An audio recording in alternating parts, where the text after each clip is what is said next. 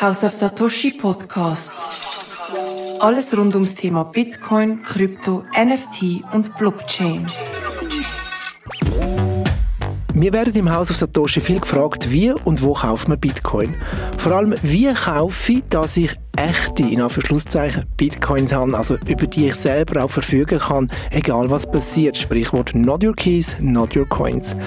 Dann kommt die Folgefrage, ja, wen soll ich denn Bitcoin kaufen? Die meisten verfallen dem FOMO-Effekt, Fear of Missing Out, also Angst, etwas zu verpassen. Und da gibt es eigentlich eine ganz einfache Strategie, wie man mit dieser Gier kann umgehen kann. Das und warum man eigentlich sollte bei den Auszahlungen eine unbenutzte neue Bitcoin-Adresse zu nehmen, das hörst und lernst du heute im House of Satoshi Podcast. Da sind wir wieder. Willkommen zurück im House of Satoshi. Heute ist mein Gast der Jungunternehmer David Knezić.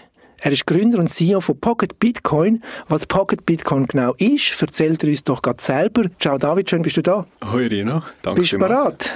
Ich bin ready, ja. Sehr gut. Habe ich deinen Nachnamen richtig ausgesprochen? Ja. Sehr gut. Wie bist du in Bitcoin hineingekommen? Ui, Bitcoin... Das ist schon ein Weile her. Ähm, ich bin ja da aus der Region äh, von Vinti. Und ich habe irgendwann im dreizehn bin ich auf so einen sehr kritischen Artikel gestoßen. Ich habe mich oft auf Hacker News, äh, kennen so ein bisschen vielleicht die technischen Hacker News, ähm, umgetrieben und habe dort gesehen, wie die sehr negativ über Bitcoin äh, diskutieren. Sagen, ja, das kann nicht funktionieren, Aha. das geht gar nicht.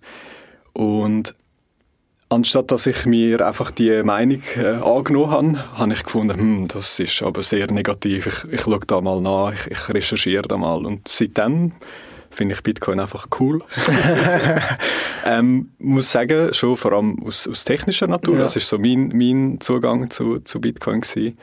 Und bin dann auch an Meetups äh, da mhm. in Zürich gegangen, ähm, war immer ein bisschen on und off gewesen dann.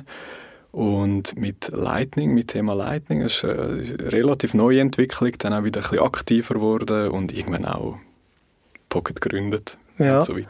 Also genau. Hast du dein gute Leben bei der Achsenversicherung aufgegeben, oh, oder? Der sichere Lohn. Ja, ich bin einfach schnell auf LinkedIn gegangen und schauen.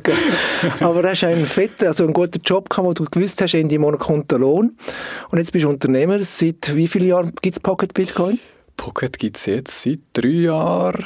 Okay. Über drei Jahre, ja. Genau, ist dann ein Weile gegangen, bis wir ready waren. Mhm. Äh, wir sind ja ein Finanzdienstleister, musst dich regulieren lassen, äh, ja. Partner finden, Banking et cetera. Ähm, jetzt muss ich rasch überlegen, nein, also seit drei Jahren eigentlich ja. live, ja, ein bisschen, bisschen länger schon äh, gegründet. Ja. Also erzähl mal, Pocket. Was ist, also ist noch lustig, in der Bitcoin-Community kennt dich oder kennt man euch ja jeder. Also wirklich, die Schweiz hat ja recht eine grosse Bitcoin-Community und an jedem Meetup oder an jeder Bitcoin-Veranstaltung ist man, erstens sieht man meistens euch, aber Pocket ist wirklich ein Begriff in der Bitcoiner-Community. Das ist ja eigentlich ein, wie ein Ritterschlag, oder? Du bist bei den echten Bitcoiners angekommen, ähm, aber ohne jetzt gross da Lob zu erzählen, zu, zu geben. Was ist Pocket? Pocket, wir haben das versucht im Namen so ein bisschen wieder zu spiegeln.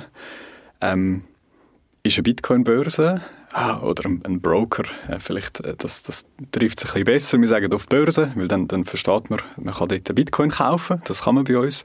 Und zwar auch echte Bitcoin, das heisst, welche, die du selber verwahrst, also in deiner Wallet, ähm, wo du deine Schlüssel ähm, tust, äh, tust speichern, eben in deiner Pocket. Deine zwölf Wörtli, die sind die am Schlüssel, genau. Genau, genau. Und äh, das machen wir. Also tatsächlich, so einfach ist es. Wir verkaufen einfach Bitcoin, wir verkaufen sie ähm, und tun sie nicht verwahren für dich. Mhm. Ähm, da hat man in den letzten Jahren ja ganz viele Beispiele gesehen, warum das ein Vorteil kann sein, wenn man seine Bitcoin nicht irgendwo so einer Offshore-Firma äh, mhm. anvertraut. Und eben was uns auszeichnet ähm, oder warum äh, die Leute so begeistert sind, gerade Bitcoiner, ähm, ist halt, weil der Transfer in deine Wallet, der passiert ganz automatisch. Äh, das heisst, du machst einfach eine Banküberweisung, wenn du möchtest, wenn dir es passt, du bestimmst über den Betrag, äh, wie viel du kaufst. Und sobald das bei uns äh, eintrifft, wird das gewechselt in, in Bitcoin und deine Bitcoin werden dir ausgezahlt auf deine Wallet. That's it. Das heisst, ich muss also noch ein Wallet haben.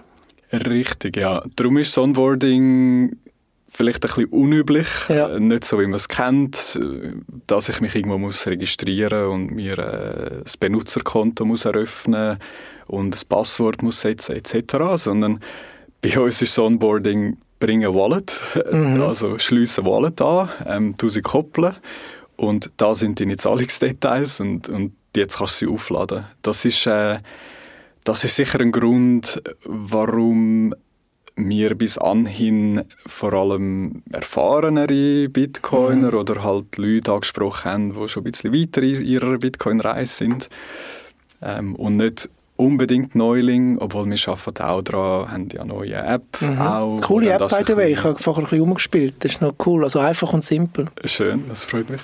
Was ja noch cool ist, man sollte ja eigentlich ähm, die Bitcoins, also wenn man nach dem Motto not your keys, not your coins, und da können wir danach noch ein bisschen reden, sollte man ja eigentlich die offline haben. Also nicht auf dem Handy oder sonst so auf dem Desktop, sondern halt wirklich auf einem Hardware-Wallet. Und das ist ja noch recht clever gemacht. Ich kann eigentlich auch mein Hardware-Wallet an ja geben, oder? Ja, richtig, ja. Ich würde sagen, wir wissen jetzt nicht ganz genau, wir, wir können es so grob sagen aus den Support-Anfragen und aus dem Kontakt mit unseren Kunden, ähm, wahrscheinlich über die Hälfte der Kunden auf, auf äh, so eine sogenannte Cold Storage, eben Hardware-Wallet, ähm, ähm, Bitcoin empfangen, respektive ihre Schlüssel offline verwahren, äh, mit so einem technischen äh, Hardware-Gerät. Und ja, du sagst es richtig. Also ich glaube, es gibt kein richtig und falsch. Ähm, ich denke, für den Start bist du safe, wenn, wenn du einfach dein, dein Handy-Wallet hast, deine Schlüssel dort drin verwahrst. Ähm, ist nicht so das Problem. Natürlich, je mehr Guthaben du hast, willst du dich gegen neue äh, Angriffsvektoren schützen. Zum Beispiel der Angriffsvektor, dass äh, dein Handy gehackt wird mhm. und irgendwie du halt das... Ähm, ein, ein böswilliges App runterlässt, wo nachher all deine Daten geht, aufsammeln und extrahieren. Und dann willst du natürlich nicht, dass äh, so, so ein Angreifer an deine privaten Schlüssel kommt, mhm. wo, wo ja deine Bitcoin sichert. Genau. Und darum, mit steigendem Guthaben kann man dann ganz gut, ähm, auch wenn man die Bitcoin selber verwahrt, sein Setup immer weiter verbessern und verbessern. Irgendwann hast du eine Hardware-Wallet, das kostet ein bisschen etwas, äh, ist schon ein Gott. bisschen ein Anfangsinvestment, ja. vielleicht hundert Stutz oder so. Genau, hundert. Aber für das hast du halt mega viel zusätzliche Sicherheit. Eben zum Beispiel, du bist sicher vor so... Ähm, vor so Schadsoftware, wo, mhm. wo deine Keys geht, geht abgreifen. Weißt du was, wir vor kurzem haben wir bei uns im House of Satoshi wieder so einen Basisworkshop gehabt mit wirklich Beginners. Und was für die Leute offenbar so schwierig ist zum Verstehen, ähm, ja, dann habe ich ein Hardware-Wallet, jetzt würde ich ein Pocket Bitcoin nutzen, ähm, den Dienst, wie könnt ihr denn das Geld dort hinschicken? Es ist ja gar nicht im Internet, oder? Mhm. Das verstehen oftmals die Leute nicht. Kannst du es mal kurz erläutern, ja, dass die ja, Leute das ja. verstehen, ob du mit dem Hardware-Wallet offline bist und da willst du es kaufen online? Wie kommen die zwei Welten zusammen? Hey, ich bin froh, sprichst du das an, weil das hören wir auch mega oft. Mhm. Und ich verstehe das absolut, die Frage. Total. Also ich kann das total nachvollziehen. Ähm, ich denke, wo... Und das, weißt, das, das kommt auch wegen uns äh, Bitcoiner. Oder wir sagen dann oft, ja, eben, du, du hast dann deine Bitcoin auf deiner Hardware-Wallet. Ähm, weil es einfacher ist, um das so zu sagen. Aber es stimmt ja gar nicht. Also eine Hardware-Wallet speichert nicht deine Bitcoin. Ähm, und um eben dann den Sachverhalt zu erklären, wie kommen jetzt deine Bitcoin dann genau dort hin, ähm, hilft es, wenn wir dann sagen, schau, deine Wallet grundsätzlich, deine Hardware-Wallet, ich meine selbst deine Handy-Wallet, das ist eigentlich, eigentlich ein Schlüsselbund. Also das, das speichert nicht deine Bitcoin, das speichert deine Zugänge zu deinen Bitcoin, deine, deine Schlüssel, deine geheimen Schlüssel. Und das Übertragen von der Bitcoin, also wo die Bitcoin leben, die leben ja in der Blockchain. Ähm, hat man sicher auch schon mal gehört. Mhm. Das ist die, die verteilte Datenbank, die auf der Welt von tausenden Computern ähm, gehebt wird und geprüft wird. Das heisst, wenn wir als Pocket dir deine Bitcoin auszahlen, dann tun wir ja die nicht in deine Wallet rein transferieren, sondern wir tun sie in der Blockchain, also im Bitcoin-Netzwerk, einfach deiner Bitcoin-Adresse gut schreiben. Und das können wir machen, ohne dass deine Hardware-Wallet eingesteckt ist, ähm, ohne dass du irgendwie nochmal musst bestätigen den Empfang. Und äh, das hilft dann meistens, wenn wir eben die Analogie brauchen, eben deine Hardware-Wallet, das ist echt dein Schlüsselbund. Mhm. Das speichert deine Schlüssel. Das ist ja wie in der echten Finanzwelt auch, wenn ich dir twinte, es ist ja nicht auf deinem Handy, sondern es ist von der Datenbank U B S auf Datenbank C S. Nur ist einfach eine zentrale Datenbank und nicht eine dezentrale Richtig, Datenbank. Oder? Ja, genau, genau. Und das verstehen, ich verstehe es wirklich, die Leute oftmals nicht. Also du kannst offline sein und doch hast du dein Bitcoin-Vermögen, das kann so genau. einen Wert gewinnen. Oder und verlieren. Du kannst es transportieren. Das ist das, was mich von Anfang an immer so fasziniert mhm. hat. Oder? Du transportierst deine Schlüssel, wohin du möchtest. Oder? Weil mhm. du, du transportierst eben deine Schlüssel, nicht deine Bitcoin. Und äh, darum ist Bitcoin ja auch so ein grenzübergreifendes äh, System. Es kennt keine Grenzen, sagen wir das so. Das ist eben das Coole, genau. Weil du hast einfach deine Schlüssel, deine, deine geheimen Wörter, du kannst sie in deinem Kopf haben, du kannst sie auf einem Blatt Papier haben, in deinem Handy, auf einer Hardware-Wallet, auf einer Stahlplatte. Es gibt alles oder, auf dem Spektrum zur höchster Sicherheit. Ähm, und deine Bitcoin liegen ja eigentlich auf der Blockchain, während vom Bitcoin-Netzwerk gesichert. Jetzt kommen Leute zu Recht auch und sagen, du, aber warum soll ich die Verantwortung übernehmen? Ich kaufe lieber meine Bitcoin über eine Bank. Jetzt haben wir ja Schweizer Banken, die langsam im Kryptospace sind. Wir verstehen, dass man nicht auf Plattformen gehen sollte, die nicht in einem regulierten Raum sind, wie so F T X damals. Ähm, argumentierst du Leute, die sagen, du, aber David, spinnst, ich will doch die Verantwortung nicht übernehmen. Ich mache es auf mir, über meine Bank. Das ist doch einfach E-Banking öffnen, kauf tausend Bitcoin oder ein bisschen viel, tausend Franken Bitcoin. ähm, was argumentierst du den Leuten? Warum man sollte vielleicht gleich mal Gedanken machen, not your keys, not your coins, also selber die Verantwortung übernehmen? Ja, grundsätzlich ähm, habe ich inzwischen so ein bisschen die Einstellung, ich will niemand überreden, um zum die Bitcoin selber zu verwahren. Ich glaube, ich finde es einen guten Trend, dass Banken in der Schweiz offen werden. Ähm, das heisst, Leute, die sich nicht sehr stark mit den technischen Aspekten der Selbstverwahrung wollen, ähm, auseinandersetzen, die haben jetzt endlich eine Option und sind nicht gezwungen auszuweichen zu eben so diesen mhm. diesen suspekten Offshore-Börsen, ähm, die dann die Bitcoin gar nicht heben. Oder? Aber eben die Bitcoin gar nicht heben, das, das ist eigentlich äh, das, ist das Issue. Ähm, mit dem ja, musst du nicht rechnen, aber das ist einfach das Risiko, das du eingehst, wenn du jemandem deine Bitcoin anvertraust. Ähm, wie weißt du, dass das Institut, dass die Firma die, deine Bitcoin auch wirklich hat? Oder? Also, und ich denke, wenn du dich halt irgendwo auf, auf, der, auf deiner Reise, wir sehen das oft, wir, wir, wir sehen oft Leute, die schon mal Exposure mit Bitcoin hatten, vielleicht die Bitcoin lange auf einer Börse gehalten haben, dann hören sie eben von F T X mhm. und, und von all diesen Geschichten, wo, wo eine Börse Bitcoin veruntreut hat von ihren Kunden.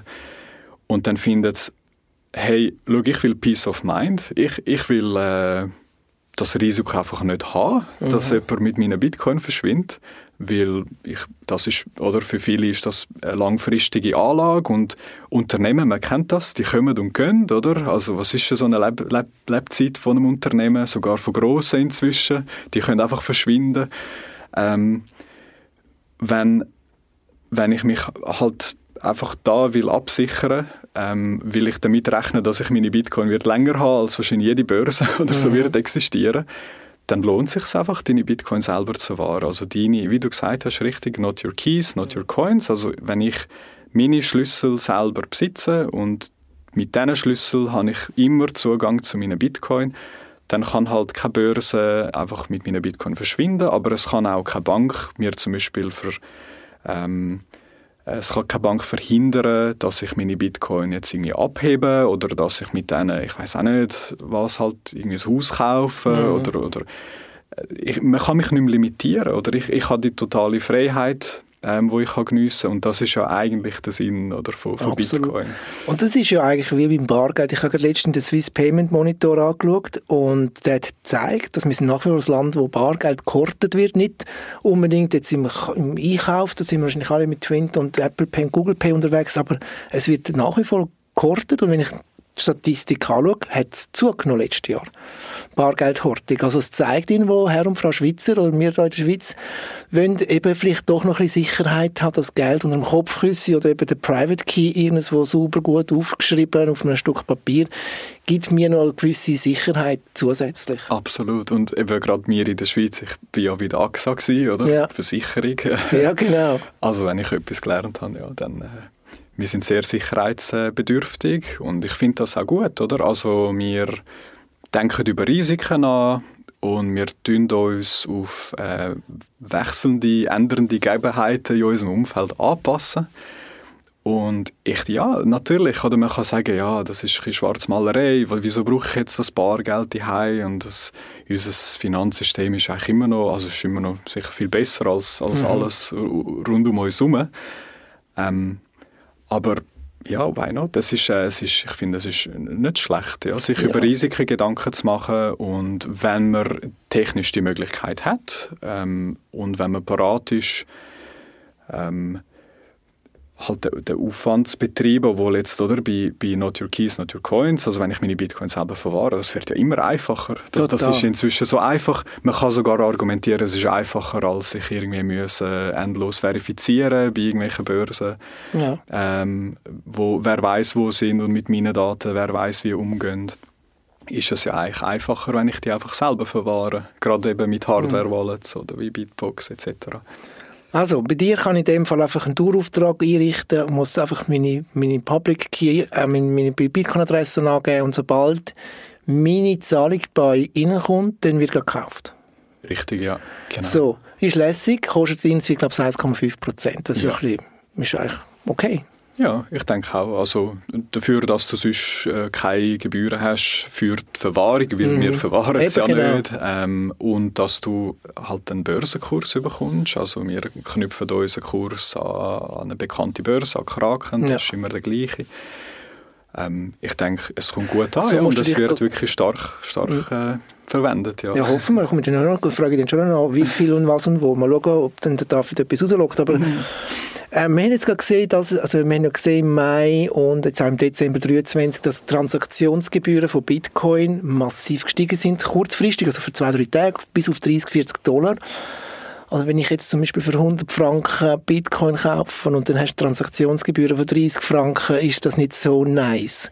Wie gehen ihr mit dem um? Also dass man vielleicht erklären muss, einfach für dass die Netzwerkgebühr, das zahle ich, egal ob ich einen Franken rumschicke oder hundert Millionen, es ist immer ein Betrag. Also es ist nicht eine Volumengebühr, wie man oft in der Finanzwelt sieht, in der traditionellen. Richtig, ja. Das, das ist auch etwas, wo einfach... einfach mal anders ist als ja. alles, was man kennt.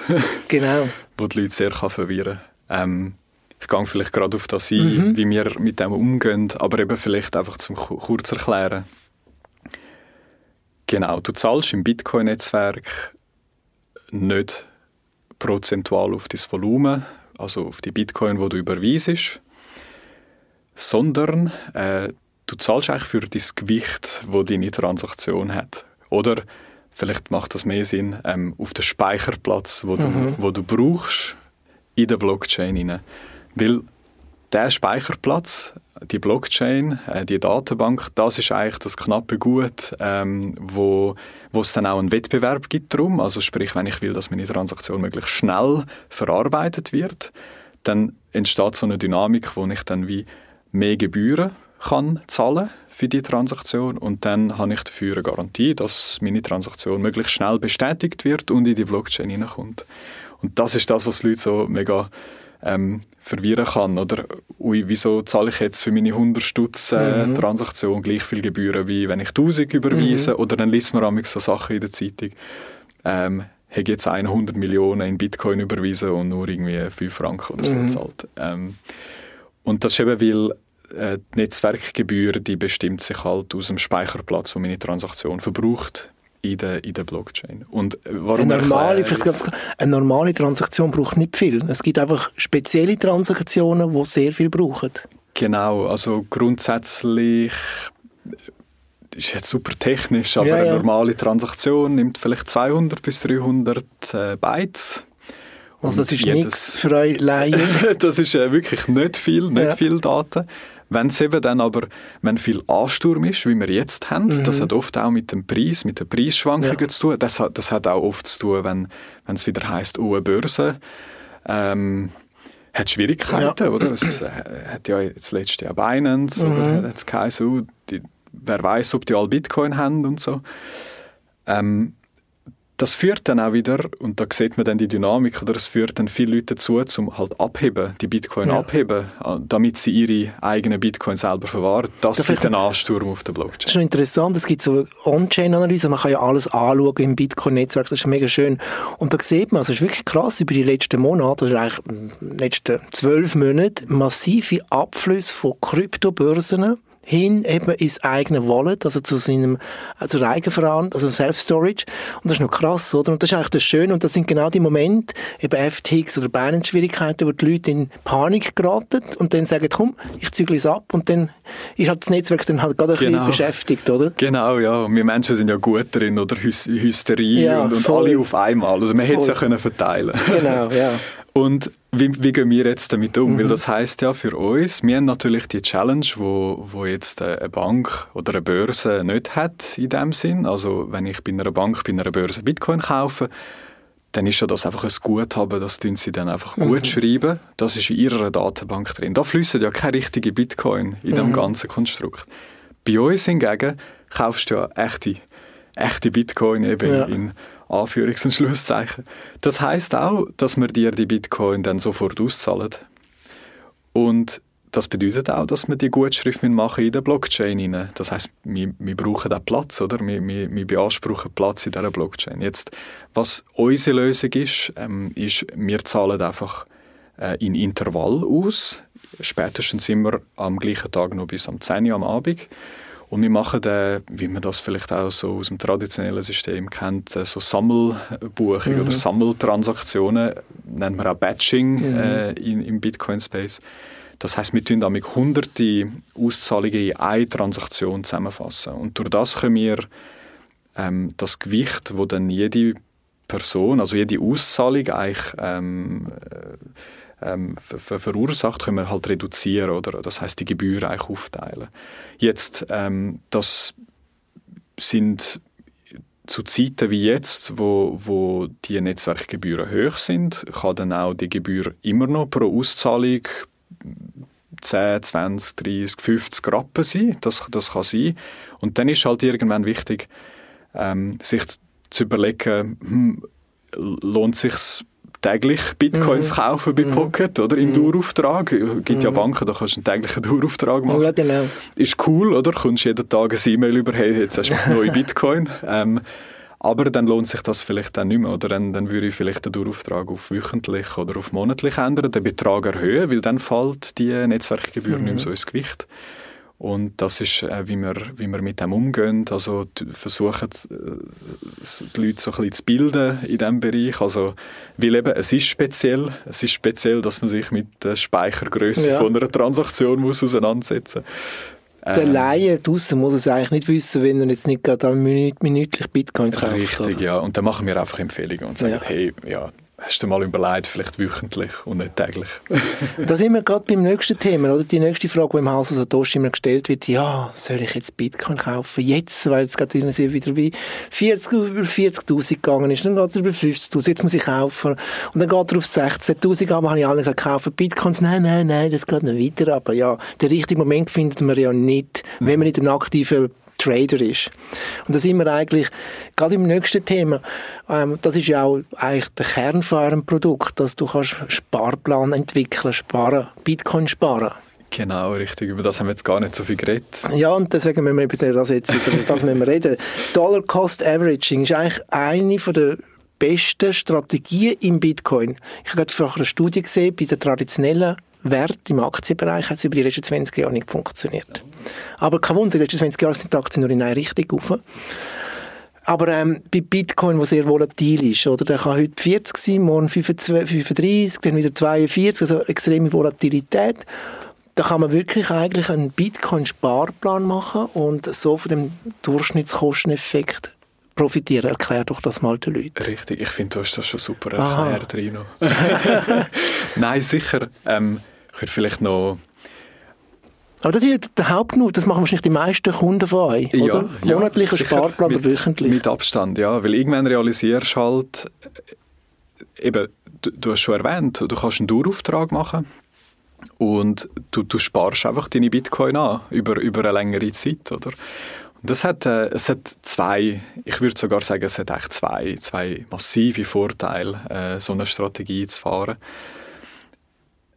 Der eine, den hast du schon genannt, oder? Es ist der Ausgleich von dieser Volatilität. Also Bitcoin war in den letzten Jahren massiv volatil gewesen, wie eigentlich schon seit immer. Mhm. Nur in den letzten Jahren ist auch oft jetzt der Fall gewesen, dass er massiv gewachsen ist im Preis und dann auch länger auf dem Preisniveau war. Und dann hat er sich für eine sehr lange Zeit wieder halbiert oder ist sogar noch tiefer runtergegangen. Und wenn du... Ähm, D C A, Dollar Cost Averaging, fahrst, also in dem Sinn, anstatt einmal zu dem absoluten Höch, wo wir dort gesehen haben, ganz viel Bitcoin gekauft hast, ähm, hättest, wenn du anstatt dieser Strategie eben die Strategie gefahren hast, dass du deinen Betrag aufteilst und über eine längere Zeit Bitcoin ansammelst, dann hast du natürlich stark profitiert, weil der Bitcoin-Preis irgendwann runter ist und dann hast du für günstiger mehr Bitcoin bekommen. Halt. Und das ist sicher ein massiver Vorteil. Der zweite, denke ich, ist, wir haben das, äh, wir haben das oft, oder wir haben oft Leute, die fragen, ja, wann ist der beste Zeitpunkt zum Kaufen? Halt. Und eben die Leute, das, das, können wir, das können wir so gut beobachten, das ist wahnsinnig. Wenn der Bitcoin-Preis einfach nichts macht, also wenn er ja. einfach stabil ist, was ich ja eigentlich alle wünsche, alle sagen immer, mhm. oh, ich wünsche mir, Bitcoin wäre stabiler im Wert, das haben wir jetzt lange gehabt. Dann haben wir einfach mal so ein Grundvolumen. Mhm. Ähm, das sind so eben die, die, die Sparer, die regelmäßigen Sparer, die D C A-Nutzer. Wenn der Bitcoin-Preis runtergeht, die sogenannten Dips, mhm. dann sagen ja immer alle, ja, wenn er runtergeht, dann kaufe ich, dann schlage ich so richtig zu. Mhm. Dann passiert aber auch nicht so viel, interessanterweise. Mhm. Obwohl alle immer sagen, dann, dann, dann kaufe ich mir ja. Bitcoin, oder? Wenn er aber plötzlich raufgeht, oh mein Gott, also ja, dann ist es FOMO, oder? oder? Genau. Ja, total FOMO. irrational, ja. oder? Also die Emotionen, die, die, gehen, da, die gehen da crazy. Ja. Und das hebelst du aus, wenn du einfach, wenn du halt D C A nutzt, also wenn du dir sagst, ich habe da einen Betrag, ich, ich will, ähm, bist in dem Sinn, du, du weißt schon, du willst Bitcoin, du glaubst vielleicht an den langfristigen Trend oder einen mhm. langfristigen Erfolg oder den Nutzen von Bitcoin, dann lohnt es sich, glaube ich, persönlich schon, ähm, sich zu überlegen, ja, will ich einfach den Betrag, den ich vorhand investiere, einfach aufteilen und die ganze Emotion einfach rausnehmen, mhm. weil wenn die Emotionen spielen lässt, dann sehen wir das wirklich immer, also anhand von, von unserer internen Statistik, aber nicht nur, das sieht man auch wie Börsen überall, dann wirst du einfach ähm, in das FOMO, ähm, von dem FOMO reingezogen, von dem Fear of Missing Out, also wenn dann der Preis stark und plötzlich ansteigt, dann wirst du kaufen und das ist eigentlich genau dann, wenn die meisten Trader oder, oder die meisten Leute, die schon länger dabei sind, sagen, dann genau solltest du nicht kaufen. Genau. Man kann es eigentlich noch einfach, ich sage es immer so den, den, den Leuten, der Bitcoin macht immer zwei Schritte voraus und dann einen grossen Schritt zurück. Wenn man das also über die letzten sieben, acht Jahre vergleicht, dann haben wir genau das, was du auch kurz erwähnt hast, etwa doch eine starke Kurssteigerung und dann passiert irgendetwas und dann macht er einen grossen Schritt zurück. So ein bisschen on the long run kann man wie sagen, zwei Schritte voraus und dann einen grossen zurück. Und dort äh, den richtigen Zeitpunkt zu finden, forget it, oder? Mhm, genau. Das ist eben auch das Problem, oder? Man schaut in die Vergangenheit immer ja. und dann sieht man Muster und dann hat man das Gefühl, das passiert jetzt genau wieder auch.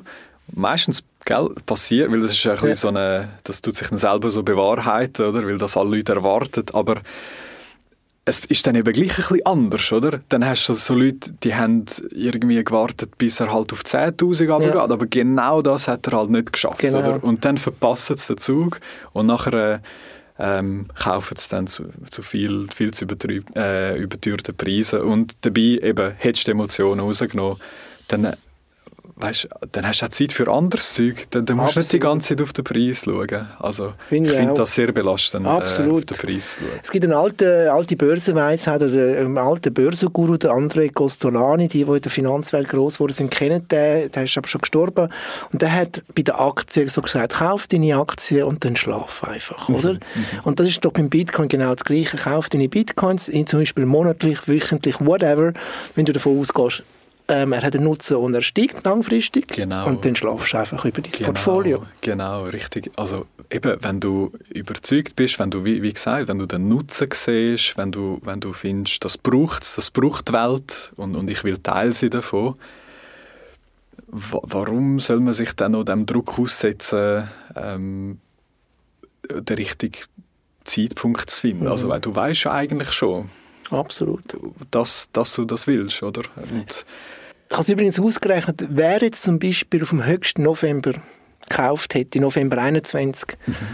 ähm, der hätte per Ende Oktober dreiundzwanzig einen Verlust gehabt von etwa fünfunddreißig Prozent. Hättest aber Ende November, also im November einundzwanzig, wo der Bitcoin auf siebenundsechzigtausend Dollar ist, hättest von dort weg hundert Franken monatlich investiert bis Ende Oktober dreiundzwanzig, dann wärst du achtundzwanzig Prozent im Plus. Ja, ja, das zeigt ja. genau, dass ähm, die Volatilität umgeht, sozusagen, oder? Genau, ja. Ich habe noch zwei andere Sachen, wir sind schon relativ weit in der Zeit, aber ich muss das noch wissen. Nein, noch interessant ist, und ihr könnt das auch noch sehr prominent auf eurer Webseite erwähnen, dass ähm, die Auszahlung der Bitcoins jeweils auf eine unbenutzte Wallet-Adresse sollte gemacht werden. Das verstehen jetzt viele Leute wahrscheinlich auch nicht. Kannst du das noch mal kurz einfach erklären? Oh, einfach. Ja, das schaffst du, David. Gut, ich probiere es. Klar. Ähm, ja, das stimmt, wir empfehlen das. Äh, das hat, das hat einen Vorteil für, für deinen Datenschutz, einfach grundsätzlich. Jetzt, du hast ja deine Wallet, du hast deine, deine Handy-Wallet, ähm, wo mit deinen zwölf Wörtern äh, gesichert ist. Du hast vielleicht deine, deine Hardware-Wallet. Und wir finden das relativ schnell dann raus. Es ist nicht wie, wie wenn ich ein Konto bei einer Bank habe, da habe ich dann eine I B A N meistens und die gebe ich halt allen, wo, wo mir Geld schicken sollten. Das ist immer die gleiche I B A N und so komme ich dann, äh, ähm, komme ich dann äh, an, an das Geld oder so komme ich die Überweisung über. Bei Bitcoin, Bitcoin hat eigentlich schon, nicht ganz von Anfang an, aber schon relativ früh... Ähm, zwanzig zwölf, ich bin extra nachschauen. Oh, wow. Jetzt gerade wundern, gestern Abend gut, ja, weil am Anfang von Bitcoin ist halt schon auch der Address Reuse, oder? Ja. Also du hast eine Bitcoin-Adresse, genau. Die gehört dir rein. Das ist ja. deine Bitcoin-Adresse. Am Anfang war das schon auch so gewesen.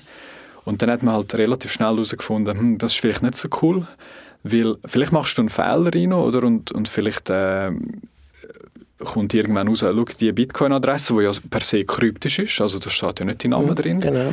Und dann kann man das in Verbindung bringen mit deinem Namen und dann wissen halt alle, ah, das ist Rino sein gesamtes Gut, äh, mhm. sein, sein gesamtes Vermögen, oder? Genau. also, also meine Adresse ist machen. Public, oder? Wer ist public, könnte man theoretisch herausfinden, wenn genau. ich so würde arbeiten. Genau, wenn ich weiss, ja. welche Adresse dir gehört, ja. oder? Und darum hat man relativ früh, das ist nachgeschaut, zwanzig zwölf, ähm, mit diesen heuristisch-deterministischen Wallets, hat man dann anfangen, nicht mehr nur eine Bitcoin-Adresse und einen privaten Schlüssel zu generieren, sondern eigentlich un- unzählige. Also äh, du hast, du hast eigentlich nicht mehr eine bekommen, sondern deine Wallet hat eigentlich eine, eine unendliche Abfolge äh, von Bitcoin-Adressen für dich generiert.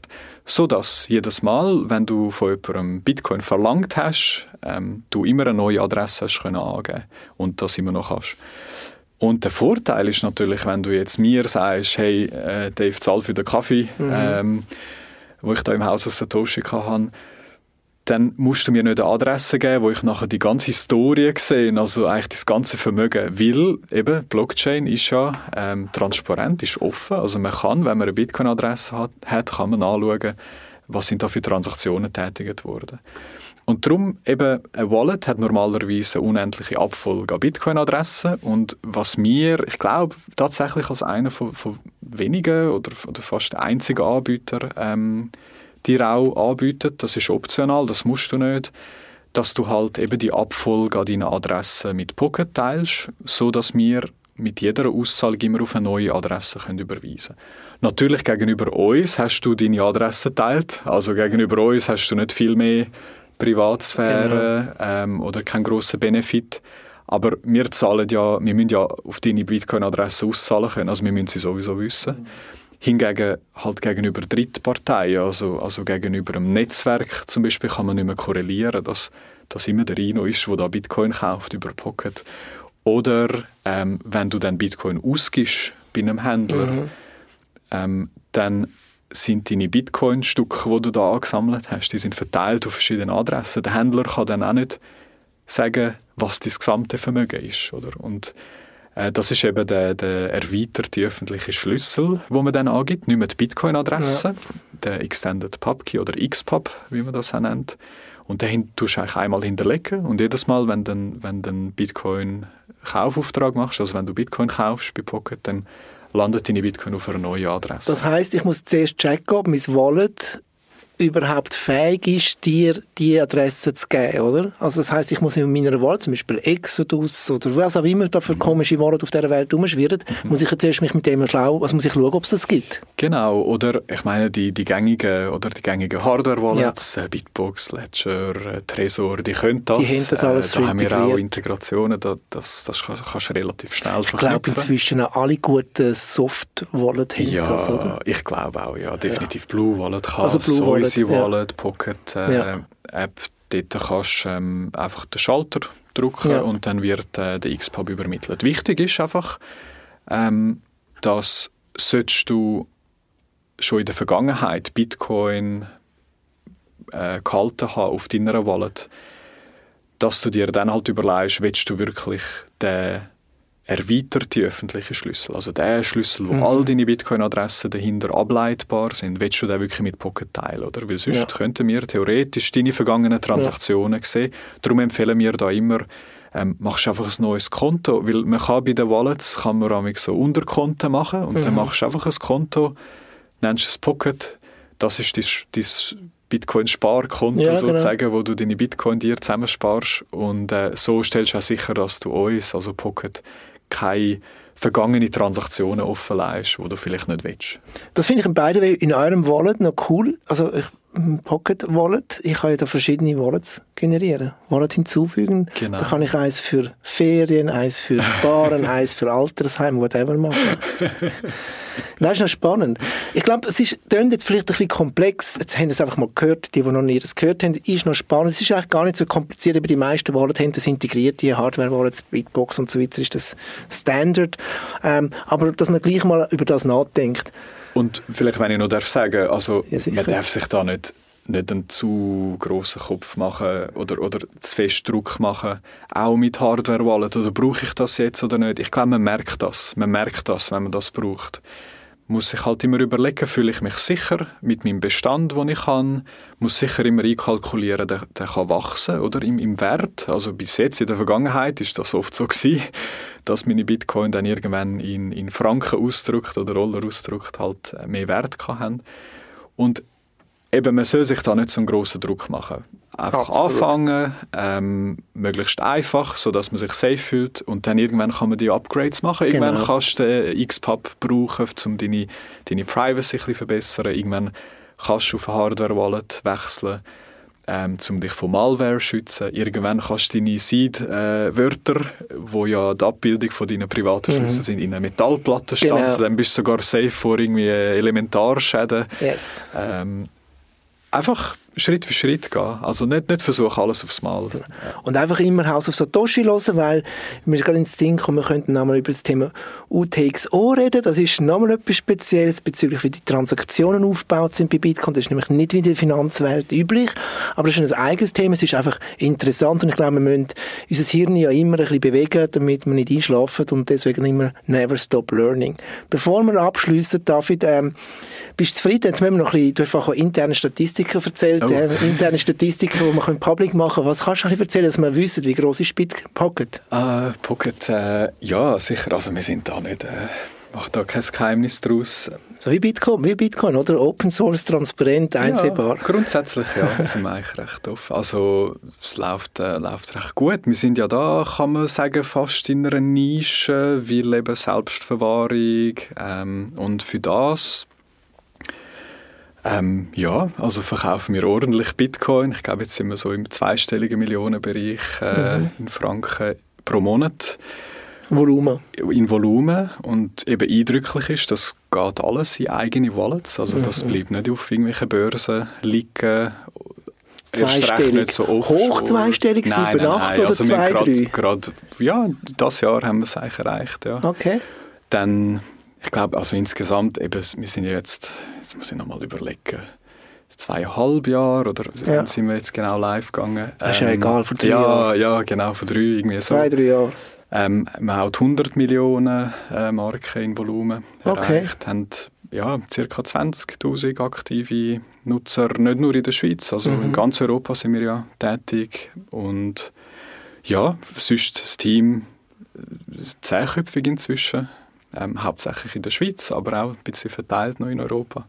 Und ja, also mega happy mit dem, was wir, was wir da, eben für das, dass es eine Nische ist. Wir haben auch gesehen, oder wir haben jetzt stetiges Wachstum gehabt, ähm, in den letzten zwei, drei Jahren, obwohl ja da ähm, sonst auf dem Markt, ähm, gerade so im Krypto-Space, also außerhalb von Bitcoin only, ähm, da nicht, nicht mehr so viel gelaufen ist, ist bei uns eigentlich immer, ja, Es, es, es läuft gut, ja. Es ist super. Wirklich schön, ja. Cool. Hey, David, ist super spannend. Schaut einmal Pocket an. Wenn ihr Fragen habt, ruft doch einfach David an. Oder ja. E-Mail nicht, der antwortet nicht so gut auf E-Mails. Ich muss anrufen, ja. anrufen. Wir haben eine Telefonnummer. Genau. So, ja, super, hey, es ist super spannend. Auch Gratulation, so über hundert Millionen. Ich finde, das ist eine riesige Zahl für so eine junge Unternehmung, für das komplexes Thema. Danke, dass du da gewesen bist und hoffentlich bis bald. Danke dir, Rino. So, das war das ist, ähm, die Episode zu ähm, «Wie kaufen wir Bitcoin und wie können wir investieren?». Wir kommen wieder. Dann habe ich einen Ökonom da, oder eine Ökonomin, werde ich dann auch noch sagen, oder werden dann feststellen, wo wir dann ein bisschen über unser Finanzsystem diskutieren. Wie gesund ist es überhaupt? Und könnte vielleicht Bitcoin und Krypto generell ein Hedge sein, oder vor allem eben eigentlich nur Bitcoin, ein Hedge sein gegenüber vielleicht das fragile Finanzsystem. Danke, dass du zugelassen hast. Bleib gesund. Bis bald. Ciao. House of Satoshi Podcast. Alles rund ums Thema Bitcoin, Krypto, N F T und Blockchain.